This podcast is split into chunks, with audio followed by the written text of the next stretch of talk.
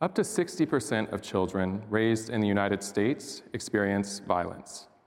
This includes experiencing physical or sexual abuse or witnessing domestic or community violence. And the more violence children experience, the more likely they are to develop mental health problems like depression and anxiety. And I would know. I experienced and witnessed violence as a child born and raised in under resourced neighborhoods of St. Louis, Missouri, including Ferguson, a place now associated with police violence and Black Lives Matter protests following the murder of Michael Brown. To me, however, Ferguson was just where I grew up. And it wasn't until after I left Ferguson for college that I was able to reflect on my childhood. And I've since realized that most people who grow up in places like I did don't end up speaking with big audiences of wonderful people like you in beautiful spaces like this one, and especially not at institutions like Harvard. The question is why? Why do kids like me rarely end up here? As a PhD student in clinical psychology here at Harvard, I strive to better understand which factors help us predict who's most likely to develop mental health problems after experiencing violence. And today, I'll tell you about some of the research I've done to begin addressing this question. To start, I recruited a large sample of 100 children represented here as dots. The children were recruited between ages 5 and 6 years old, and we collected data from them over several years until they were between 9 and 10 years old to help us better understand how early experiences relate to mental health outcomes down the road. At the first wave of data collection, when children were between five and six, we conducted extensive interviews with their caregivers to learn about the children's exposure to violence. We then used that information to separate kids into two groups.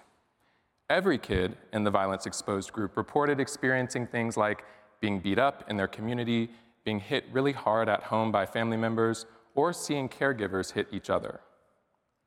None of the kids in the non exposed group reported experiencing any violence. Two years later, when kids were between seven and eight years old, we interviewed the families about the children's depression and anxiety symptoms, which enabled us to tease apart who was doing relatively well and who was at risk for suffering. We also had the kids complete a task designed to measure differences in how they process social information. Now, social information might include the behaviors of others or whether people are similar to or different from us in important ways.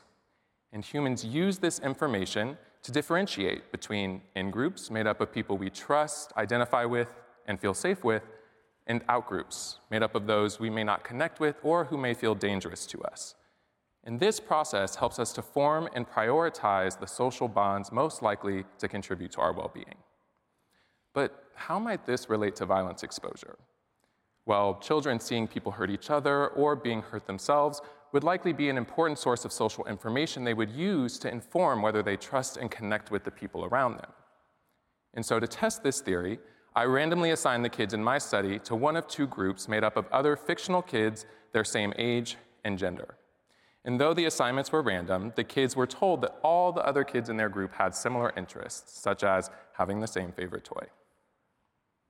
We then used a behavioral task to measure how much the kids subconsciously favored this new in group compared to the out group, and we call that bias in group favoritism.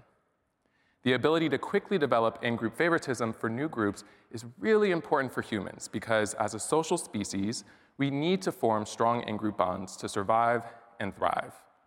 Take a moment to think about where you'd be without close friends, close colleagues, and family. And finally, Two years later, when kids were between 9 and 10 years old, we remeasured their symptoms of depression and anxiety. So, just to quickly recap, at ages 5 to 6, we measured violence exposure. Two years later, when kids were 7 to 8, we measured depression and anxiety symptoms and also measured in group favoritism. And then when they were 9 to 10, we re measured symptoms of depression and anxiety. And from this intensive five year study, we learned that kids who, who did not experience violence developed strong in group favoritism, which is what we would normally expect. However, those who experienced violence developed much weaker in group favoritism by comparison. We also learned that those who developed strong in group favoritism were less likely to develop depression and anxiety symptoms over the following two years. However, those who developed weaker in group favoritism developed more symptoms of depression and anxiety. And because we measured these things over time, we were able to show using advanced statistical modeling that experiencing violence may cause weaker in group favoritism, which may in turn cause worsening depression and anxiety. And that means we've identified reduced in group favoritism as a new mental health risk factor. But remember, each of these dots is a child. So, what might this look like in the life of a child? Well, experiencing violence may make it harder for children to trust people throughout life. In turn, it may be harder for them to form social bonds and integrate into new social groups.